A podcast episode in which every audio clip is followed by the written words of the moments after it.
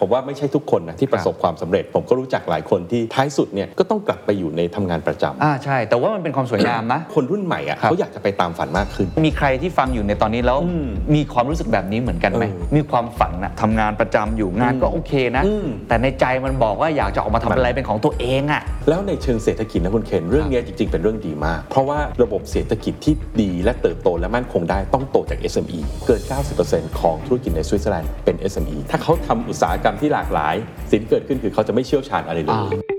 This is the Standard Podcast. The secret sauce. Strategy Clinic กับดรทนายชรินสาร What's your secret? มีคุณผู้ชมท่านไหนมีคำถามเรื่องประมาณนี้บ้างไหมครับ เป็นคนที่ทำงานไม่ตรงสาย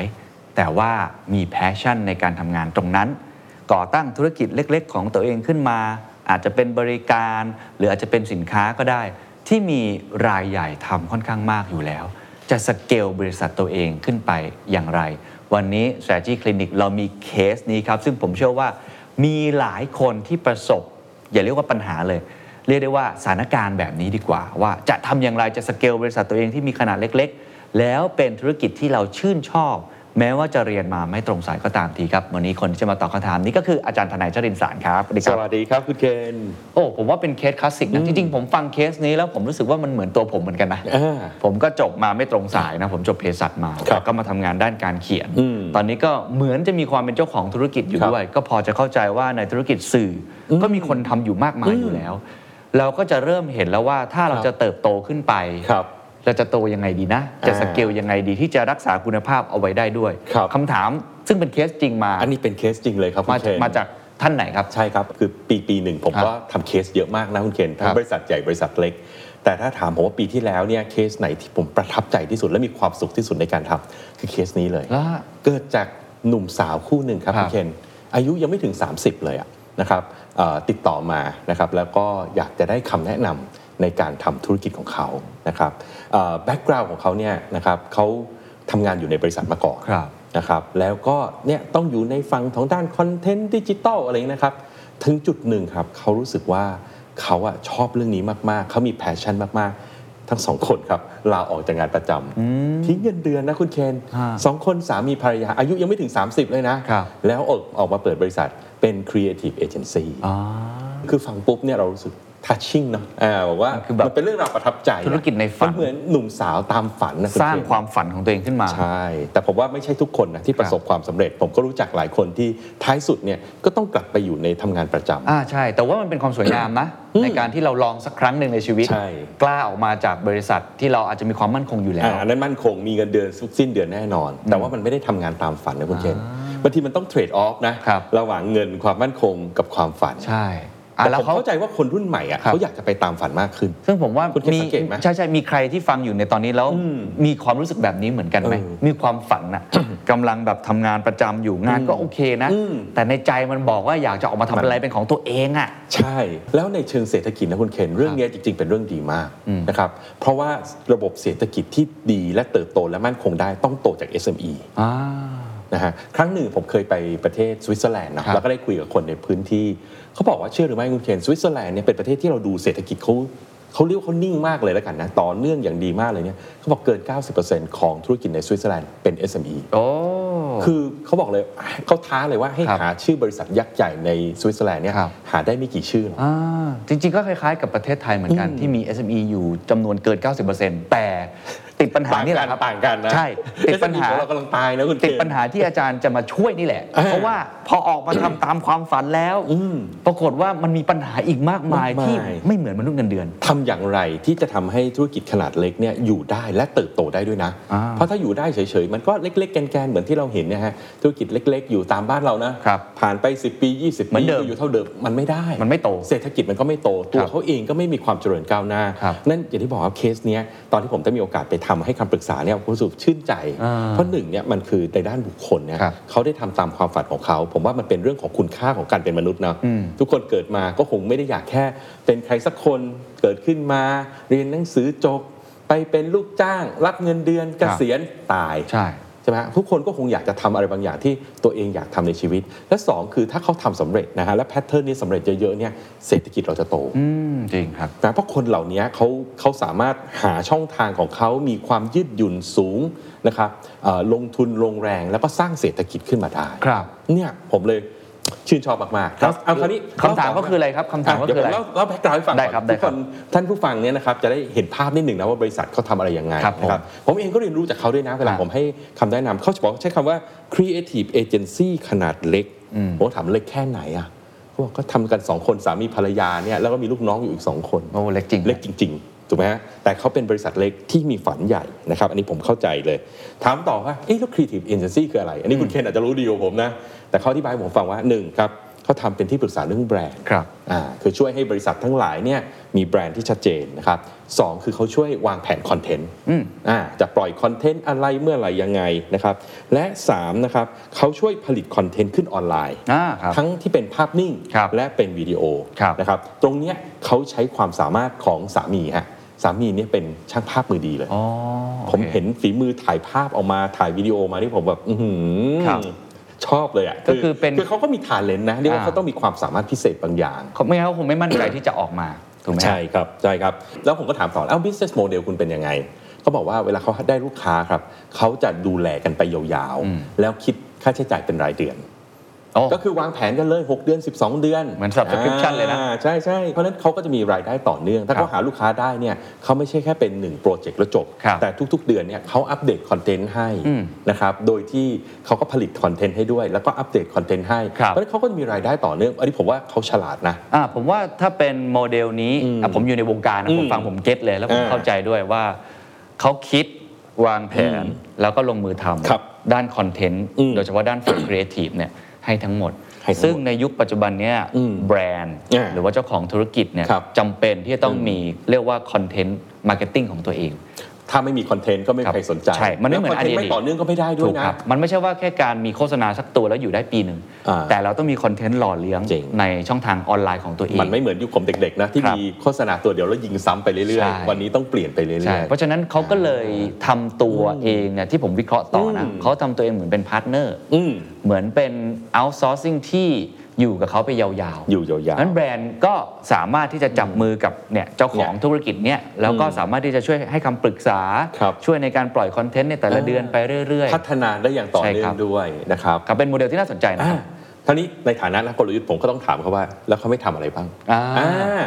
เขาตอบผมชัดมากเลยนะครับเขาบอกว่าเขาไม่ทำเรื่องการยิง ad อ่าโอเคอ่ายิง ad ไม่ทำครับผมให้ก็เลยถามต่อว่าอะทำไมไม่ทำอีกล่ะอืมเขาบอกว่า อัลกอริทึมเนี่ยมันเปลี่ยนอย่างต่อเนื่องครับนะครับดังนั้นเนี่ยถ้าเขาต้องไปทำเรื่องของการยิง ad เนี่ยเขาจะเสียเวลาไปกับเรื่องนี้อ่าซึ่งมันไม่ใช่ passion ของเขาโอเคเขาไม่ได้ชอบอ่าเพราะฉะนั้นอันเนี้ยผมว่าเป็นตัวอย่างที่ดีของการ clear cut นะครับไม่ใช่ว่าลูกค้าบอกให้ทำอะไรก็เอาครับหมดตราบใดที่ได้เงินใช่เพราะคุณเป็นบริษัทขนาดเล็กครับเมื่อคุณเป็นบริษัทขนาดเล็ก ถ้าคุณไปทำอะไรในสิ่งที่คุณไม่ได้เก่ง เดี๋ยวมันจะทำให้ภาพรวมเนี่ยกลายเป็นโปรเจกต์เสียเองอืมจริงนะคุณไปรับยิง ad แต่ปรากฏยิง ad แล้วมันไม่ขึ้นคราวนี้คุณเดือดร้อนละอ่าลูกค้าอาจจะทิ้งทั้งระบบครับแต่ถ้าบอกว่ายิง ad ให้เป็นคนอื่นยิงนะอืมแต่ฉันทำคอนเทนต์ที่ดีปรากฏคอนเทนต์ดีเอ้ยอ่าอย่างน้อยเจ้าของชื่นชอบอ๋อเพราะฉะนั้นก็จ้งกัต่อเน้นไปครีเอทีฟอย่างเดียวใช่อ่านะเพราะฉะนั้นเราต้องรู้จุดอ่อนจุดแข็งและ capacity ของเราที่จำกัด แล้วเราเลือก where to play อ่าและ where not to play ด้วยอ่านะฮะคราวนี้ผมก็ถามต่อว่าเอ๊ะแล้วตอนนี้ที่ทำมาเนี่ยปี 2 ปีเนี่ยเขาเพิ่งทำใหม่ ๆ เลยนะฮะครับลูกค้าเป็นอย่างไรอ่าลูกค้าเป็นกลุ่มไหนยังไงเขาบอกว่าส่วนใหญ่ลูกค้าครับเป็นโรงแรมอืมอืมผมก็เลยว่าเออจริง ๆ ก็ดีนะอ่าเพราะว่าแสดงว่าไงครับ เพราะลูกค้าแต่ละกลุ่มเนี่ยคอนเทนต์ก็คนละประเภทใช่ใช่ใช่ใช่ ดังนั้นเนี่ยถ้าเขาทำอุตสาหกรรมที่หลากหลาย สิ่งที่เกิดขึ้นคือเขาจะไม่เชี่ยวชาญอะไรเลอ่ายมันกว้างไป มันกว้างเกินไป เขาทำกันสองคนสามีภรรยา เพราะฉะนั้นช่วงต้นเนี่ยครับอันนี้เป็นบทเรียนเลยนะฮะช่วงต้นเนี่ยเราต้องทำอะไรที่เราโฟกัสนิดหนึ่งอืมเพื่อให้เราสร้าง experience นะฮะสมัยผมทำงานที่บริษัทที่ปรึกษา The Boston Consulting Group เนี่ยเราเคยยุคนู้นเลยนะฮะตั้งแต่ยุคผู้ก่อตั้งเลยเนี่ยเขาสร้างที่เครื่องมือตัวหนึ่งชื่อว่า experience curve ครับคุณเคนครับ เราอาจจะเคยได้ยินคำว่า economy of scale ค่อนข้างเยอะนะว่า ยิ่งทำเยอะต้นทุนยิ่งต่ำครับนะฮะแต่ Bruce Henderson เนี่ยผู้ก่อตั้ง BCG เนี่ยเขาพบสิ่งที่เรียกว่า experience curve ครับคุณเคนหมายความว่าถ้าเราทำอะไรเรื่องเดิมซ้ำๆนะฮะต้นทุนเราก็ลดลงด้วยนะอ๋อเพราะเราเชี่ยวชาญขึ้น ใช่ คุณเคนนึกออกไหมอย่างคุณเคนทำโปรดักชันเนี่ยครับตอนแรกๆอะต้นทุนจะสูงอืมเราจะงงๆว่าทำอยังไงยังไง แต่พอเราทำไปเยอะๆฮะประสบการณ์เยอะขึ้นเรื่อยๆเนี่ยต้นทุนมันจะลดลง เพราะฉะนั้นเวลาที่คุณเพิ่งเริ่มต้นใหม่ๆเนี่ยคุณต้องสร้างประสบการณ์เยอะๆ นะฮะประสบการณ์เยอะๆมันไม่ได้ช่วยมันบางคนบอกมันทำให้เราแคบหรือเปล่า มีลูกค้าน้อยหรือเปล่า แต่มันช่วยให้เราลดต้นทุนเราลงครับในแล้วเราก็โฟกัส แล้วเราก็มี positioning ที่ชัดเจนโอ้ experience อ่า curve น่าสนใจมาก ใช่ครับ เพราะฉะนั้นแค่เราเป็นธุรกิจเล็กๆฮะแค่ sector โรงแรมอย่างเดียวนะฮะ ทั้งประเทศมีโรงแรมไม่รู้เท่าไหร่ถูกครับคุณทำไม่ไหวอยู่แล้วเพราะฉะนั้นโฟกัสนะครับเลยเพราะเพราะฉะนั้นอย่าโลภอย่าโลภอ่าไปเก็บหลาย ๆ อุตสาหกรรมทั้งนั้นที่คุณทำกันอยู่แค่ 2 คนครับครับผมก็เลยคิดว่าอย่างน้อยนะฮะบริษัทเนี้ยเริ่มต้นมาได้ดีแล้วนะ คือคือแม้ไม่ได้ศึกษาด้านกลยุทธ์ แต่สิ่งที่เขาทำเนี่ยมี business model ที่ดีครับมี business model ที่ยั่งยืน ตอบได้ชัดว่าไม่ทำเรื่องอะไร แล้วก็โฟกัสอินดัสทรีอ่าเพ ราะฉะนั้นบทเรียนที่ได้จากตรงนี้อืมที่ทุกท่านสามารถเอาไปปรับใช้ได้คืออมถ้าคุณทำธุรกิจเริ่มต้นแบบเล็ก ๆ แบบนี้ครับ business model ควรจะชัด ควรจะยั่งยืน และอืมควรจะโฟกัส ในสิ่งที่ตัวเองถนัดจริงใช่อย่าทำกว้างมากเกินไป อย่าโลภมากจนเกินอย่าไปโลภมากเกินเพราะยังไงก็ทำไม่ไหวอยู่ดีครับนะครับ หลายท่านที่ติดตามผมคุยกับคุณเรียนตลอดน่าจะสังเกตว่าผมอาจจะต่างกับนักกลยุทธ์ทั่วไปนิดนึงผมชอบคุยเรื่อง capacity อ๋อเพราะผมเชื่อเสมอว่าเราไม่สามารถทำเกิน capacity ได้ครับ นะฮะเพราะเรามี cap เท่านี้เราก็ทำได้เท่านี้แหละ คนเรามีเวลาวันหนึ่ง24 ชั่วโมงก็ทำได้เท่านี้นะแต่ถ้าเกิดเราโตแล้วมีกำไรเยอะขยาย cap อันนั้นอีกเรื่องหนึ่งครับแต่ในวันที่เรายังไม่มีกำลังที่จะขยายเนี่ยเราต้องเน้น maximize cap ของเราอืมโดยการโฟกัสให้ดีครับที่สุดนะครับคราวนี้มาถึงคำถามแล้วคุณเคนเขาปรึกษาอะไรผมนะฮะคำถามข้อแรกเลยครับเขาก็ยังอายุยังน้อยเนาะยังไม่ถึง 30 กันทั้งคู่ เขาปรึกษาผมว่าเขาเรียนมาไม่ตรงสาย งานที่เขาทำเนี่ยมันมีความเป็น marketing ครับแต่สิ่งที่เขาเรียนมามันคนละเรื่องกับ marketing เลยทั้งสองคนเลยเหรอฮะทั้งสามีภรรยา เพราะฉะนั้นเขาก็ถามผมว่าเขาควรจะไปเรียนต่อในด้านนี้ดีไหมที่เป็นปริญญาโทโอ้คำถามคลาสสิกเลยนะคำถามคลาสสิกคุณเคนเคยเจอถามกับตัวเองก็บ่อยครับเออบ่อยครับยังไงคุณเคนก็ถามกับตัวเองเหมือนกันเพราะจบเภสัชมาครับแล้วพอมาทำงานด้านการเขียน เคยไปสมัครปอโทด้วยนะครับอ่าสมัครปอโทแล้วก็มองเหมือนกันว่า พอเริ่มมาทำรายการ Secret Sauce เนี่ยอ่าอ่าก็อยากไปเรียน MBA อ่า เพราะว่าเราต้องคุยกับนักธุรกิจครับครับมีความคิดอย่างนี้มาตลอดอ่าแล้วก็มีคนอ่าเข้ามาปรึกษาเรื่องนี้ตลอดเช่นเดียวกันเออเพราะฉะนั้นผมว่าเป็นคำถามคลาสสิกใช่ไหมไม่แต่แต่คุณเคนไม่ได้เคสเดียวกับแจ็คหม่าใช่ไหมไปสมัครฮาร์วาร์ดแล้วฮาร์วาร์ดไม่รับ ไม่ขนาดนั้นครับ ยังยังไม่มีโอกาสได้ยื่นขนาดนั้น แค่แบบยื่นจะยื่นอยู่แล้วแล้วก็อ่าได้งานพอดีอ่าอะไรแบบนั้น ก็เลยก็เลยไม่ได้เรียน ประสบการณ์ส่วนตัวผมเองแล้วกัน คือผมเรียนผ่านการทำงานเยอะอ่าซึ่งซึ่งต้องบอกว่าแต่ละงานเนี่ยไม่เหมือนกันนะครับทุกท่านอืมบางงานเนี่ย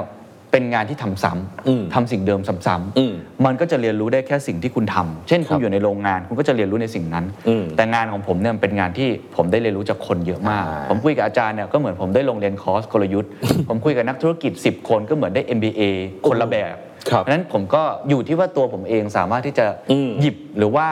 หาโอกาสในการเรียนรู้ตรงนี้ได้มากน้อยแค่ไหนอะแต่ว่ายังไงก็ต้องอ่านหนังสือเพิ่มเติม ยังไงครัก็บต้องไปดูพวก online class ที่เขามีให้เรียนอืมแล้วก็ผมอาจจะโชคดีคือมีโอกาสได้ไปลงเรียนคอร์สที่มันเก็บตังค์ด้วยอืมพอที่จะเข้าใจครับแต่ก็ไม่ได้บอกว่าต้องทำแบบผมอะอ่าอ่าผมก็ยังอยากไปเรียนเหมือนกันในหลายครับหลายศาสตร์ที่ผมครับอาจจะสนใจครับ เพราะฉะนั้นโดยสรุปก็คือการเรียนรู้เป็นเรื่องสำคัญ แน่นอนครับ มาก ๆ ไม่เรียนไม่ได้ โดยวิธีไหนก็ว่ากันอีกทีหนึ่งถูกครับใช่ครับอ่านะครับคราวนี้ถ้าในเคสเนี้ยที่มาตัดถามผมอะเพราะว่ามันก็มีพอยนะฮะเพราะเขาอายุยังน้อยครับงานของเขาก็ยังไม่ได้ประสบความสำเร็จนะครับอย่างอย่างคุณเคนเนี่ยประสบความสำเร็จครับเรียบร้อยแล้วเนี่ยคุณเนยบอกว่าโอ้พอละตรงเนี้ยความรู้เพิ่มแล้วจากการทำงานคุณเคนก็ได้ความรู้เพิ่มอยู่แล้วครับไม่จำเป็นนะฮะแต่ในคนที่ยังเพิ่งเริ่มนะเขาบอกว่าเขาอยากเก่งกว่านี้อืมงานของเขานี่เขายังเป็นบริษัทเล็กมากเนี่ยควรจะเอาอยัางไงดีครับนะครับนะก็ เลยมาปรึกษา ผมก็เลยให้คำแนะนำเขาอย่างนี้ครับนะผมให้ว่าการศึกษาเป็นเรื่องสำคัญนะครับ และการเรียนหรือการศึกษาในระบบนะนี่หมายถึงว่าไปเรียนป.โท ในมหาวิทยาลัยจริงๆเนี่ยนะครับมันมีประโยชน์อยู่ 3 เรื่องด้วยกันครับคุณเคนอืมนะฮะเรื่องที่หนึ่งเลยเนี่ยนะครับมันคือคุณจะได้ shortcut หลายคนบอกว่าไปเรียนมหาวิทยาลัยเนี่ยทฤษฎีอาจารย์ที่สอนน่ะเคยทำหรือเปล่าอันนี้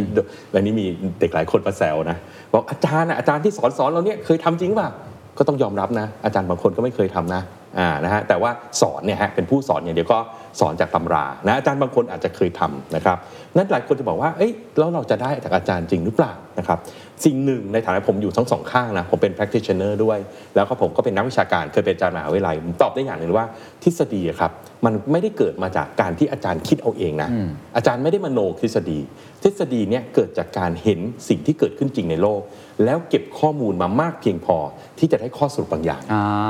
โอเคจริงอยู่ทฤษฎีอาจจะไม่สามารถ apply ได้กับทุกสถานการณ์นะคุณเคนครับแต่ส่วนใหญ่มัน apply ได้อ่าเพราะมันเก็บมาจากข้อมูลจริงครับนะฮะเหมือนคุณเคนเรียนเภสัชมาก็เห็นนะการครับปรุงยาครับใช่ไหมฮะการจะทำยาได้ก็ต้องมีงานวิจัยอืมที่รองรับมาว่า ส่วนใหญ่มันได้ผล แต่แน่นอนก็มีคนบางคนทานแล้วไม่ได้ผลกับครับยานั้น แต่อย่างน้อยมันเป็น shortcut มันเป็นเราไป shortcut เหมือนได้เรียน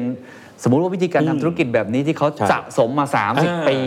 กลั่นออกมาเป็นแก้วน้ำใช่แก้วเดียวแล้วดื่มได้เลยได้เลย แต่จะใช้กับทุกสถานการณ์ได้หรือเปล่าอันนี้แล้วแต่อันนี้แล้วแต่แต่อย่างน้อยมันเป็น shortcut แต่อย่างน้อยมันช่วยเพิ่มโอกาสความสำเร็จอันนี้มันช่วยจริงให้เราเข้าใจทุกอย่างได้เร็วขึ้นอันนี้ผมว่าจริงครับได้ไหมฮะนั่นข้อที่หนึ่งนะฮะข้อที่สองครับคุณเคนได้ network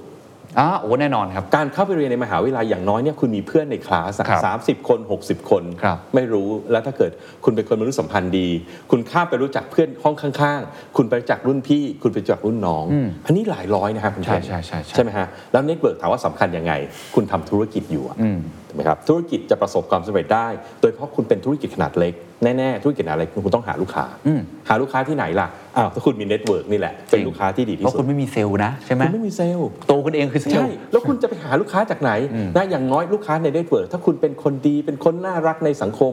คุณทำในสิ่งที่เพื่อนๆเขามีความต้องการ คุณช่วยเขาได้ครับใช่ไหมฮะมันมันมีมันมี trust อยู่เรียบร้อยในตรงนี้แล้วนะเพราะฉะนั้นคุณจะได้ network ไม่ว่าจะเป็น network ที่เป็นลูกค้าซึ่งสำคัญมาก หรือแม้แต่ network ของ partner อืมนะครับเช่นเกิดลูกค้าต้องการแบบนั้น แต่คุณทำไม่ได้เช่นเอานะในเคสนี้สมมุติว่าลูกค้าต้องการให้ยิง ad อ่าแต่คุณยิงไม่ได้ แต่คุณมีเพื่อนนั่งอยู่ที่ข้างๆด้วยกัข้างๆเออเออยิง ad เก่งอ้าวเราไปกันเป็น consortium pack กันไปเลยเออใช่นะฮะคุณก็สามารถที่จะได้งาน เพราะฉะนั้นครับในโลกยุคปัจจุบันเนี่ยผมยังให้น้ำหนัก ตอนนี้ผมพูดตรงๆ ผมให้น้ำหนักของ network ค่อนข้างเยอะครับผมไม่แน่ใจเคยคุยในตอนนี้อย่างนะแต่ผมคิดว่าในโลกเนี่ยความสำเร็จเนี่ยมันมา 2 เรื่องนะครับคุณเกณฑ์หนึ่งคือ know who อันนี้ผมไม่พูดเรื่องโชคนะเรื่องโชคในนอีกเรื่องหนึ่งสายมูก็ว่ากันไปนะฮะหนึ่งคือ know who สองคือ know how อืมจริงนะครับยุคโบราณเนี่ย know how มาก่อนนะครับจะเห็นเลยว่ายุคตักกศิลาเนี่ยใครได้ไปเรียนตักกศิลาเนี่ยโอ้โห คุณจะมีความรู้แต่คนอื่นเขาไม่มีคุณได้เปรียบเขาหมด แต่โลกวันนี้ต้องยอมรับครับว่าความรู้มันขึ้นไปอยู่ในอินเทอร์เน็ตอืมมันกลายเป็นใครๆก็ว่าเข้าถึงได้แม้แต่ Harvard Business School เนี่ยยังเจอคอร์สให้เรียนฟรีได้ นะครับเพราะฉะนั้นความรู้ทุกคนตอนเนี้ยเรื่อง know how เนี่ยมันเริ่มใกล้เคียงกันครับถ้าคนใส่ใจ มันเลยกลายเป็นว่าวันเนี้ know who เนี่ยมีผลเยอะนะฮะสมัยก่อนเนี่ยเราเก่งคนเดียวเราไม่ต้องมีใคร งานก็จะวิ่งมาหาเรา แต่วันเนี้ยถ้าเรา know who เราสามารถรวมพลังกันทำในสิ่งที่มันแตกต่างได้ ดังนั้นวันเนี้ย know who มันเลยเยอะ คุณเคนจะสังเกตว่าเดี๋ยวเนี้ยตอนหลังๆเนี่ยการศึกษาเริ่มกลายเป็น network education มากขึ้นนะใช่ใช่ใช่ไม่ใช่มานั่งเรียนโนฮาอย่างเดียว บางคลาสเนี่ยไม่ได้จำเป็นเลยนะ ว่าใครมาสอนหรือหลักสูตรสอนอะไรสำคัญที่ว่าคนที่มาเรียนคลสด้วยกันใช่ไหมแต่คนละอาทิตย์อะคนที่มาเรียนเนี่ยสำคัญกว่าตัวเนื้อหาอีกตอนเนี้ยใช่ เพราะว่าการได้รู้จักกันอย่างน้อยมันเป็นสะพานเชื่อมครับเปิดโอกาสไปทำอะไรอีกหลายอย่างได้รวมถึงหลายหลักสูตรเดี๋ยวนี้จะเห็นว่าเขาไม่ได้เรียนเฉพาะเวลา พระอาทิตย์ยังสว่างนะครับ เขาเรียนเวลาพระอาทิตย์ตกแล้วด้วยนะไม่ได้เรียนในห้องเรียนด้วย ไปเรียนตามร้านอาหารต่างๆอะไรคบอย่างเงี้ยเพื่ออะไรครับเพื่อสร้าง network เพื่อสร้างความสัมพันธ์ความไว้ใจ มันจะได้เกิดสิ่งที่เราชอบใช้คำว่า collab ไงครับอ่านะเพราะวันนี้ collab เนี่ยมันกลายเป็นว่า1บวก1มากกว่า2นะครับเพราะฉะนั้นอันนี้จะเป็นประโยชน์ข้อที่ 2 เลยนะ ถ้าสมมุติว่าไปเรียนไปเรียนในสถาบันจริงๆเนี่ยมันได้เรื่องของ network นะครับส่วนข้อที่3ครับอันเนี้ยผมได้เรียนรู้มาจากหนึ่งในนักธุรกิจที่ ประสบความสำเร็จมากในยุคหลังต้มยำกุ้งนะคุณเคนเอ่อท่านเป็นลูกของเถ้าแก่ของบริษัทอุตสาหกรรมแห่งหนึ่ง ที่ใกล้ล้มละลายตอนวิกฤตปี 40 เงินบาทลอยตัว เล่นเอาธุรกิจของท่านเนี่ยของคุณพ่อของท่านเนี่ยแทบจะล้มละลาย เรียกว่าแบงค์เนี่ยมาบีบ จะเก็บหนี้นะฮะครับเอ่อคุณพ่อท่านก็เอ่อให้ความกรุณามากนะครับตอนที่เกิดเศรษฐกิจปัญหาทั้งหลายเนี่ยนะท่านเรียกเนี่ยท่านท่านซีอท่านเนี้ยมาพบนะฮะแล้วก็เรียกนายธนาคารมานะแล้วก็ทำการโอนทุกอย่างให้กับลูกชาย ก็คือโอนหนี้ให้กับลูกชายไปจัดการโอ้ท่านมาเล่าให้ผมฟังว่าคุณพ่อท่านกรุณามากเลย ตอนไม่เป็นหนี้ไม่ยกบริษัทให้นะอ่าเพราะตอนเป็นหนี้ปุ๊บยกบริษัทได้ทันทีเลยอ่าฮะนะฮะนะครับคราวนี้ผมได้บทเรียนจากท่านนี้ครับท่านบอกว่าเอ้าตอนนั้นท่านก็งงอะท่านก็ยังหนุ่มมากแล้วไม่รู้จะทำยังไง ท่านก็เลยไปเรียนที่อ่า business school แห่งหนึ่งในประเทศไทย สิ่งที่ท่านได้ประโยชน์มากเลยก็คือ ในฐานะที่ท่านทำธุรกิจอยู่ ท่านตอนที่เรียนแต่ละวิชา เอาเคสจริงไปปรึกษาอาจารย์ฟรี อ๋อ เอาเคสตัวเองนี่แหละ เรียนจบ ไปเดินไปหาอาจารย์ใช่เลยอ่าถามถามหน่อยขอถามถามหหน่น่ออยยเรียนการ marketing อ้าวเนี่ยขอปรึกษาอาจารย์เรื่อง marketing หน่อยเอาไฟแนนซ์ขอปรึกษาอาจารย์เรื่องไฟแนนซ์หน่อย ซึ่งคนที่ไม่ได้มีธุรกิจเนี่ยเขาจะไม่ได้ประโยชน์เรื่องนี้ เพราะเขาไม่มีเคสจริงเอาไปปรึกษาอาจารย์นะครับซึ่งโดยธรรมชาติอาจารย์มหาวิทยาลัยเนี่ยเวลาลูกศิษย์มาปรึกษาก็ยินดีที่จะให้คำแนะนำอยู่แล้วนะครับเพราะฉะนั้นอันเนี้ยคือประโยชน์เลยนะ ผมก็เลยบอกว่าถ้า คิดว่าตรงนี้เป็นประโยชน์นะครับ แล้วคุณไม่ได้เรียนมาตรงสาย แต่ว่าไปเรียนเนี่ยนอกจากคุณจะได้ shortcut คุณได้ network คุณได้เอาธุรกิจคุณได้ปรึกษาอาจารย์เรียนไปสองปีเนี่ยปรึกษาอาจารย์ไปสองปีโอ้โหคุณประหยัดเงินไปแล้วเท่าไหร่ไม่รู้เท่าไหร่ไม่ต้องมาจ้าง consult กับค่าที่ปรึกษานะฮะแต่ขณะเดียวกันผมก็ให้ข้อควรระมัดระวังนะเพราะว่าทุกสิ่งทุกอย่างที่ทำเนี่ยมันไม่มีอะไรได้ฟรีมาในโลกของเคนมันต้องมีสิ่งที่เสียไปนะคครัรับบสิ่งที่ต้องระวังก็คือหนึ่งคุณมีเวลาพอไหมอืมเพราะว่าธุรกิจของคุณเล็ก มีคนช่วยน้อย ถ้าเจียดเวลาไปเรียนแล้วมันกระทบธุรกิจ อันนี้อาจจะต้องระมัดระวังนิดหนึ่ง นะครับลงหลักสูตรที่เป็นวีคเอนได้ไหมอ่านะครับเพื่อที่จะไม่ได้มากระเทือนเวลาตรงนี้นะครับและเรื่องที่สองก็คือค่าเล่าเรียนครับโอ้อ่าจริงมีไหมนะครับหรือถ้าไม่มีจะสามารถหาทุนการศึกษาได้หรือไม่นะครับอันนี้ก็เลยฝากเป็นข้อพิจารณาครับอ่านะครับน่าสนใจครับ เพราะฉะนั้นอืมโดยสรุปก็คือมี 3 ประโยชน์ที่น่าจะได้เนาะครับกับอีก 2 ข้อควรระวัง ก็ลองแมทช์กันแล้วก็ดูความคุ้มค่าใช่ละกันใช่ใช่เพราะทุบางกคนอย่างมันไม่มีทางอะไรได้มาฟรีๆอยู่แล้วใช่ใช่ครับก็ดูนิดนึงชั่งน้ำหนักครับถ้าตอนนี้เวลาเราไม่มีงานแน่นเงินเรายังไม่มี ก็อาจจะต้อง ทำงานไปก่อนอ่านนะฮะแล้วก็ใช้วิธีการเรียนรู้เนี่ยจาก The Secret Sauce ครับบ้างจากที่ไหนบ้าง มันก็มีเยอะแยะที่เราครับจะเรียนได้ แต่อย่าหยุดการเรียนรู้นะครับครับ เพราะการเรียนรู้จะช่วยให้เราเก่งขึ้นครับและความเก่งนะครับคือสิ่งที่จะช่วยให้เราชนะการแข่งขันอ่าอันนี้แน่นอนนะครับแน่นอนไม่แน่ใจว่าคุณผู้ฟังคุณผู้ชมคิดเห็นอย่างไร ตอนนี้ลองคอมเมนต์กันเข้ามาอ่าผมเชื่อว่าคลาสสิกนะเออออยากเรียนต่อเพราะอะไรอืมหรือคิดว่าควรเรียนไหมหรือควรไม่เอเรียนอหรือควรไม่เรียนะงี้คอมเมนต์กันเข้ามาได้ทำธุรจดีครับเพราะมันก็มีบางคนที่บอกว่าดูสิดูพวกอะไรนะ มาร์คซักเคอร์เบิร์กเรียนไม่จบ ไม่เห็นต้องเรียนเลยครับ แต่ถ้าเราดูกันทางในเชิงสถิตินะคุณเคนก็ยอมรับว่าพวกนั้นเป็นอย่างนั้นจริงๆ แต่ถ้าดูในเชิงสถิติพวกนั้นเรียกว่าเป็น black swan ส่วนน้อยมากๆ ส่วนน้อยมาครักบๆคุณจะได้เป็นอย่างนั้นเขาหรือเปล่า อันนี้คก็รับไม่แน่ นี่คือประเด็นแรก นี่คือประเด็นแรกที่มาปรึกษา ซึ่งผมคิดว่าเป็นประเด็นที่ดีมากๆเลยฮะนะเขาเริ่มจากการที่เขาถามว่าเขาจะเก่งขึ้นได้อย่างไรอืมเขาควรจะไปเรียนปริญญาโทในมหาวิทยาลัยที่ตรงสายไหมครับครับถ้าเขาทำได้ผมเชื่อว่าเป็นเรื่องที่ดีครับผมอ่า And that's the secret sauce. ถ้าคุณชื่นชอบ The Secret Sauce episode นี้นะครับ ก็ฝากแชร์ให้กับเพื่อนๆ คุณต่อด้วยนะครับ และคุณยังสามารถติดตาม The Secret Sauce ได้ใน Spotify, SoundCloud, Apple Podcast, Podbean, YouTube และ Podcast Player ที่คุณใช้อยู่นะครับ และอย่าลืมติดตาม Facebook Fanpage The Secret Sauce เข้ามาติชมเข้ามาพูดคุยกับผมได้เลยนะครับ